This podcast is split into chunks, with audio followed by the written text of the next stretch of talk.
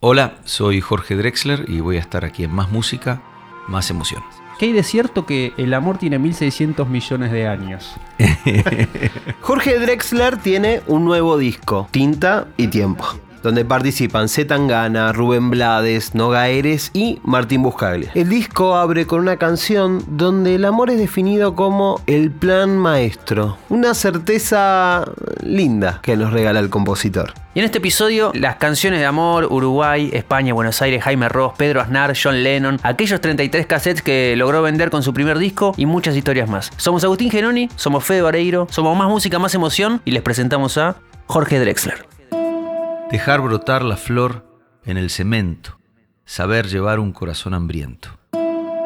La temática del amor es la temática más visitada, más gastada, más trillada, desde el cantar de los cantares del rey Salomón y antes todavía, digamos, ¿no?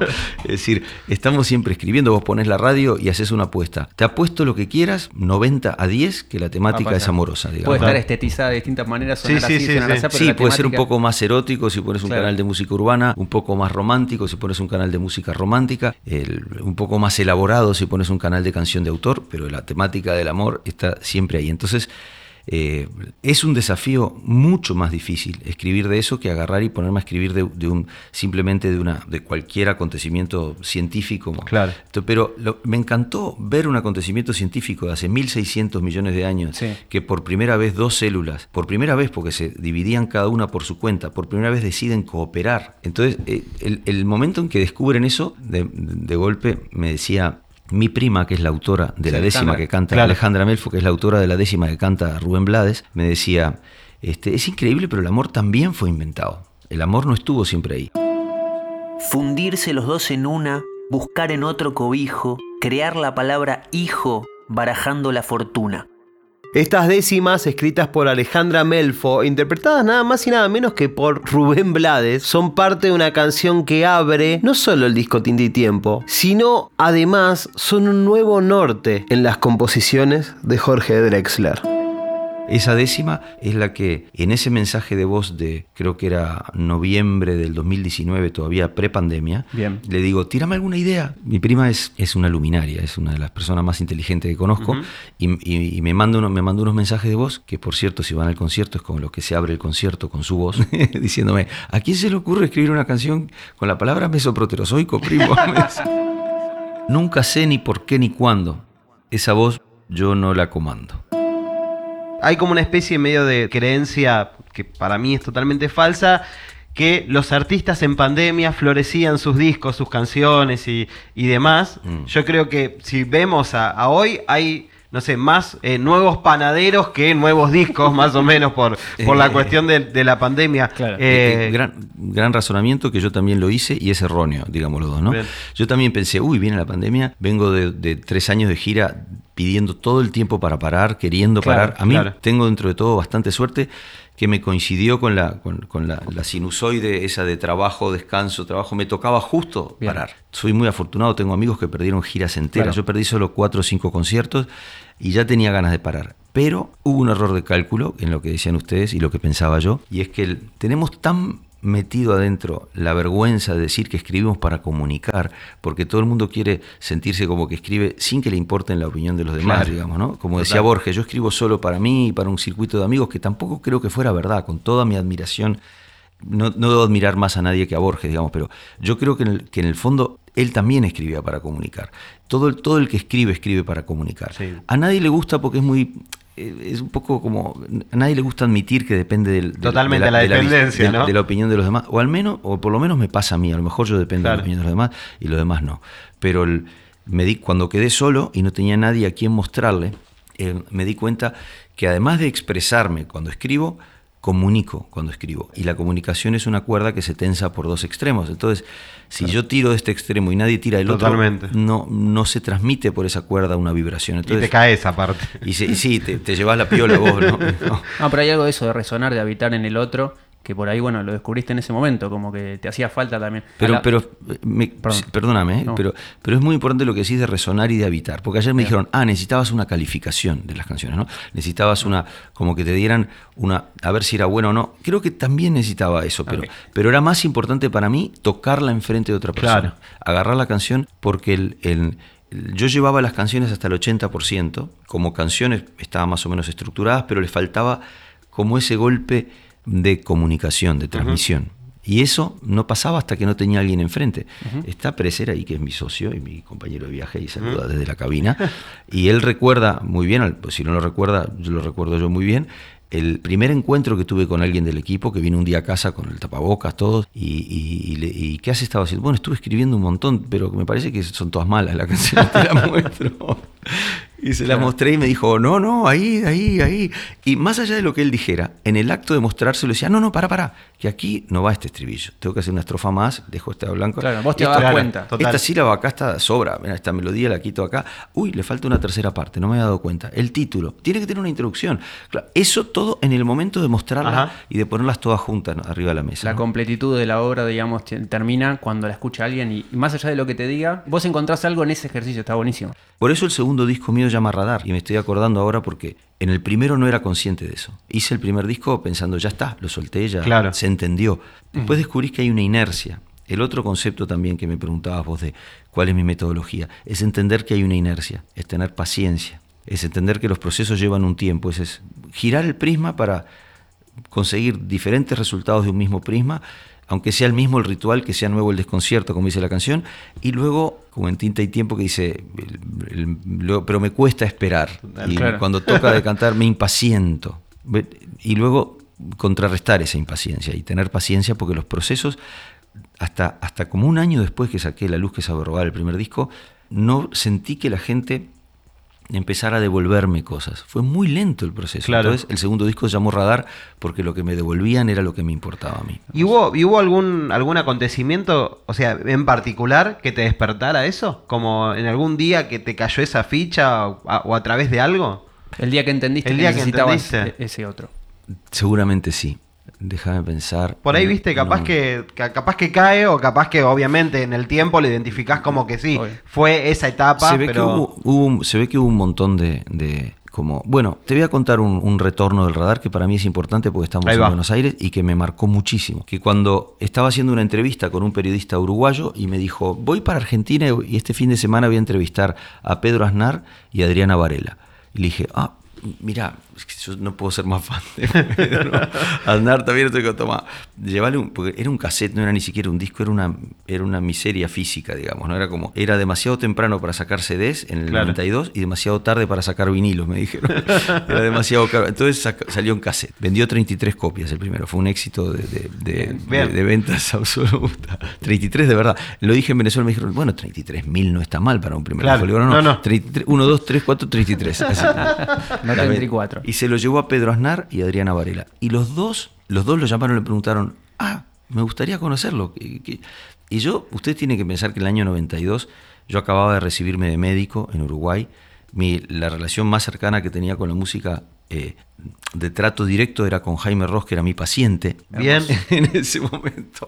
Que había venido, no era mi paciente, pero había venido un par de veces al consultorio a hacer unas consultas audiológicas como. Jorge era tu paciente. no, no, no, pero porque es un tipo que sabe mucho de sonido y venía a preguntar, venía a preguntar cosas. Este, entonces, tipo muy curioso de sonido y vino a preguntar un par de, cosas sobre la audición. Y, y, ese es el trato más cercano que había tenido. Entonces, yo me consideraba un outsider con fundamento en ese momento. Tenía muy poca relación con el mundo de la música.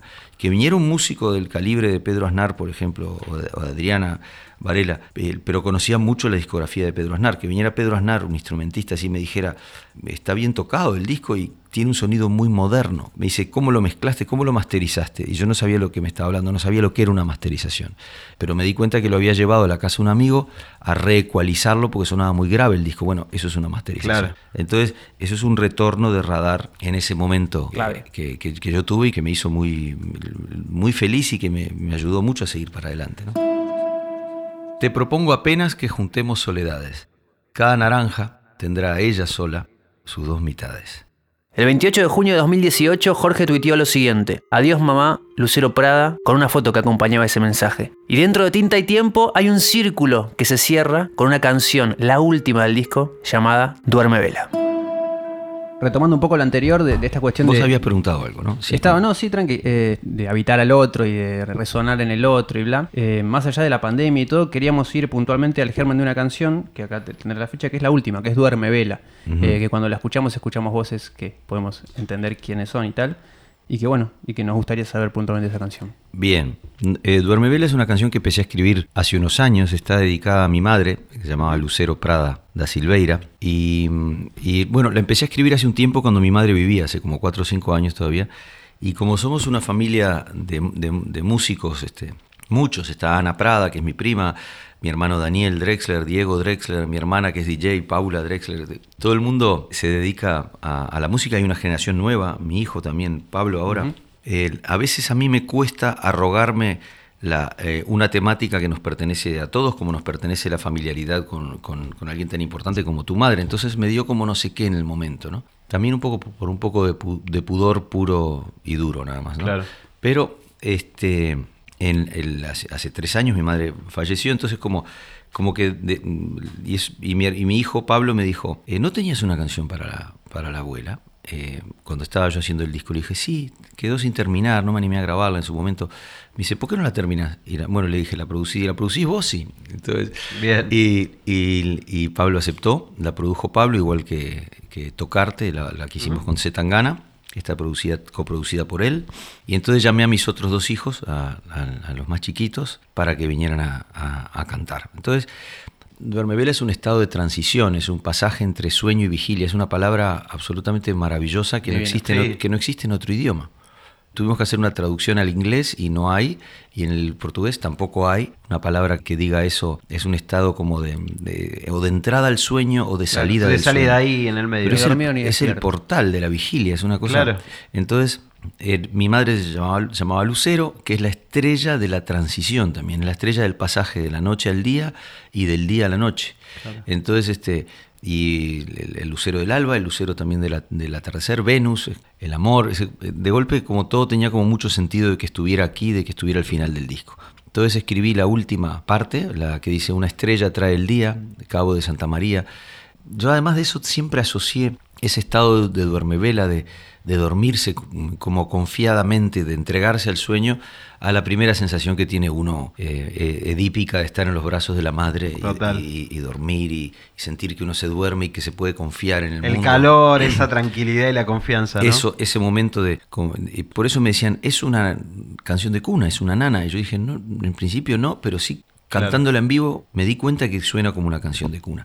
Está al final del disco, está también el Cabo Santa María en la última frase, y eso y, cierra el círculo del disco y cierra el círculo de 30 años de, de trabajo, porque en la primera frase del primer disco que saqué en el 92, hace 30 años ahora, decía el perfume de la sal del Cabo Santa María, que también que es, un, que es la punta de la paloma en la cual creo que ese 16 de diciembre estaban mis padres. Bien.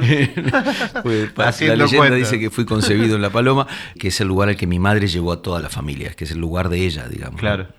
Y tenemos una casa con su nombre en ese lugar y, y que hicimos entre los cuatro hermanos. Y este, entonces son muchos círculos que se cierran. También hay otro más, un detalle que el disco cierra con la misma nota de contrafagot, la nota más grave de la orquesta, con la que empieza pum, para pam, pam, pam, Claro. y termina pum, ahí. Son como una serie de, de círculos que se cierran, ¿no? de, de- de cosas así. Genial. Despedidas. Gracias. Bien. Jorge Drexler está en medio de la gira Tinta y Tiempo. Aquí en Buenos Aires lo presentó en seis teatros Gran Rex llenos y nosotros estuvimos ahí. Fue un show re lindo, muy íntimo, con seis músicos, con una banda nueva, tres chicas, tres chicos, el escenario dominándose por momentos en un costadito, por momentos en otro, invitados como Kevin Johansen, Martín Buscaglia y muchos más. A ver, recapitulemos un poco esta escena que arrancó en Girona y que Jorge la cuenta así.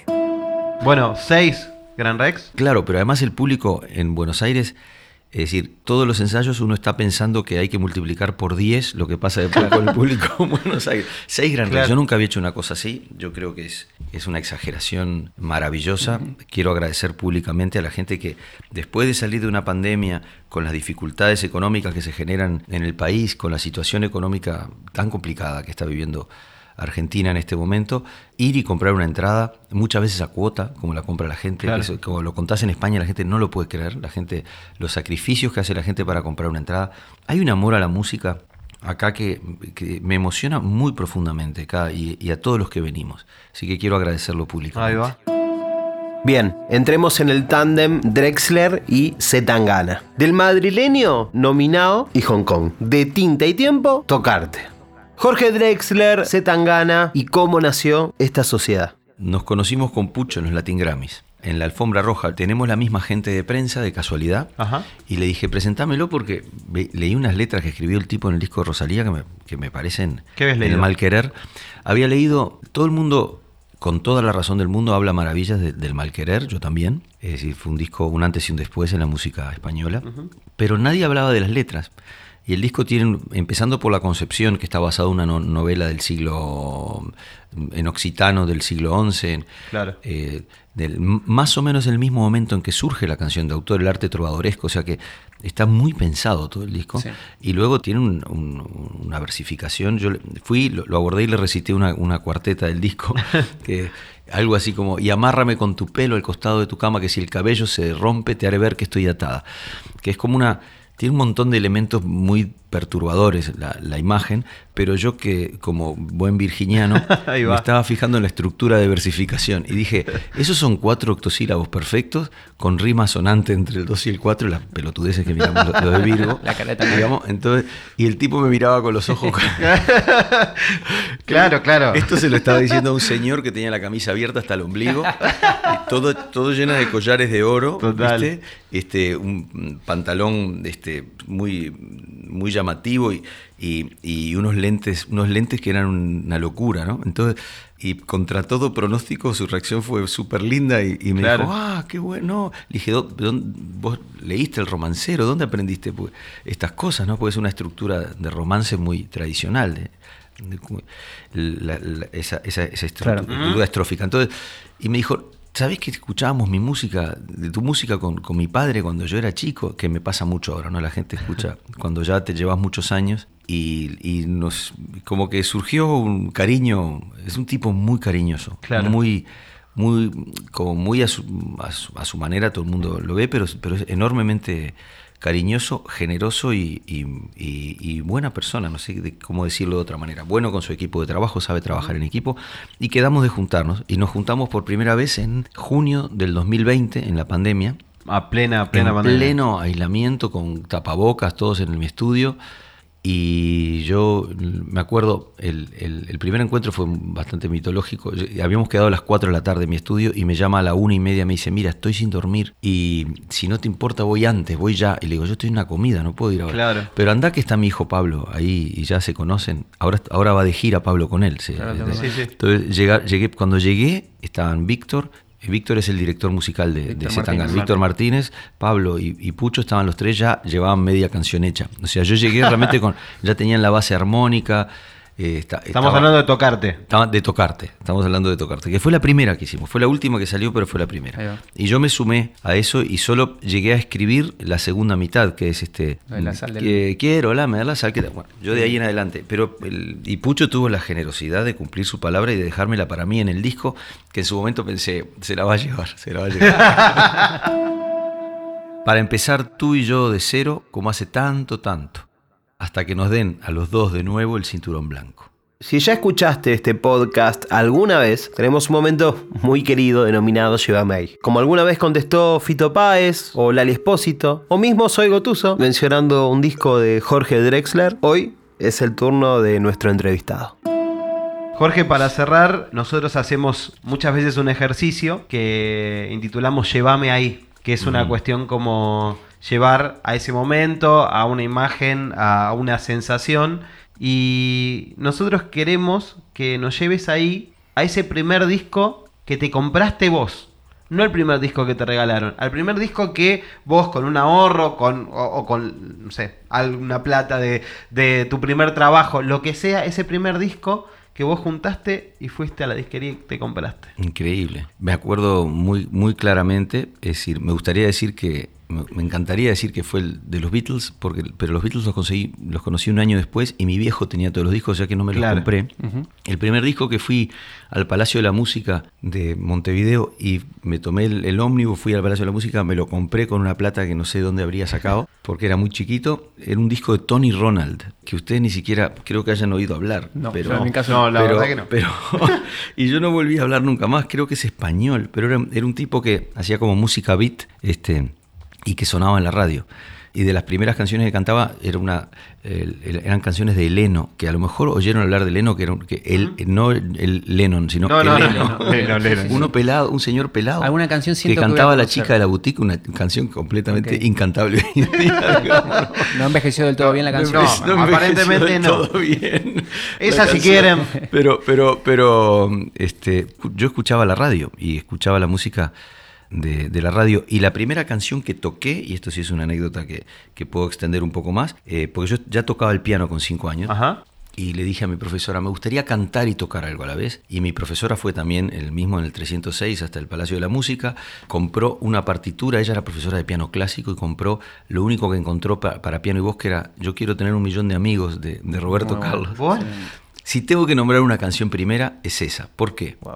Porque eso no solo fuimos a, a comprar la partitura, me la trajo, sino que la estudié yo cuando era niño. Y los cuatro acordes que tiene Eu quero ter un millón de amigos, que es, que es primer grado, los que es, después igual busquen ahí en Google, pero do- ponele Do mayor, La menor, Re menor, Sol mayor, que es la, que es la, la de Blue Moon. Pum, pam, pa, pum, pam, pa, pam, pam, pa, pum, pa, pum, pa. Eso, esa de cu- Eu quero ter un millón de amigos y así más forte poder cantar. Si ustedes ponen, una, ponen un, un detector de, De ese patrón. de, de Sí. patrón, están, te diría que en el 80, vergonzosamente en el 80% de mis canciones, desde SEA hasta Todo se transforma, me haces bien. Están ¿Querés que lo editemos esto, Jorge, si querés? Córtenlo, por favor. Esto Ay, que, quede, que, quede, que quede aquí, que no salga de aquí, que no salga de, de internet. Bien, hermoso, hermoso. Espectacular. Pero no me da vergüenza porque nuestro coetáneo, nuestro, ¿cómo se dice el que cumple el mismo día que Eh, nosotros? el- Leo- el que cumple el mismo Leonard día Cohen. nosotros, Leonard sí. Cohen. Él, él dice que con los cuatro primeros acordes que le enseñó un guitarrista flamenco en una, plaza, en una plaza en Montreal, hizo toda su discografía. Y es cierto además. Cuando recibe el premio Príncipe de Asturias es el discurso más bonito que escuché en mi vida, lo recomiendo. Hermoso. Espectacular. Bueno, muchas gracias. Eh, por Pocos dos- acordes, muchas cosas con poco ¿Cuántos- con pocas ¿Cuántas cosas se pueden ¿no? hacer por- con pocos acordes? Por este ratito, muchas gracias. Y por estos 35 minutos que disfrutamos mucho, agradecemos. Yo soy fan principalmente de Corazón Impar, lo quería decir. Ay, qué curioso. Eh, Gracias. Sí, a mí también. Creo que es la mi favorita, pero, pero bueno. ¿La pasaste bien? ¿Te sentiste cómodo? Sí, mucho, mucho. Aguante. El, un solo prisma y muchos ángulos. Espectacular. muchas gracias. Genial cierre, gracias, Jorge. Hasta luego. Amigos, amigas, esto fue el primer episodio de una nueva temporada de Más Música, Más Emoción. En este caso, creo que hubo algo lindo en esta charla. eh, creo que, que- que nos enteramos de un montón de cosas y que esa eh, búsqueda de recibir un mensaje, en este caso nos pasó a nosotros dos sentados acá al ladito de Jorge Drexler. Total. Lujazo, tipo, no Sí. puedo ponerle otra palabra. Yo creo que si hay artistas donde uno pueda disfrutar, Sí. escuchar y sobre todo conocer de qué va su música, de qué Sí. van sus canciones, de dónde sale cada cosa y por qué termina en cada lugar y cómo se complementa, es uno de ellos y Sí, quizás sí, un exponente muy muy importante en esto es Jorge Drexler con este disco Tinta y Tiempo que espero que puedan disfrutar. Así nos veremos en un próximo episodio de Más Música, Más Emoción, con un nuevo artista, con un nuevo disco que querramos abrir y charlar un poquito. ¿Te parece? Bien, me parece bien, mientras tanto se pueden suscribir Por a este canal de Filter Sur. Si nos acompañan, vamos a estar recontra contentos. Muchísimas gracias. Hasta el próximo episodio de esto que nosotros denominamos Más música, más emoción.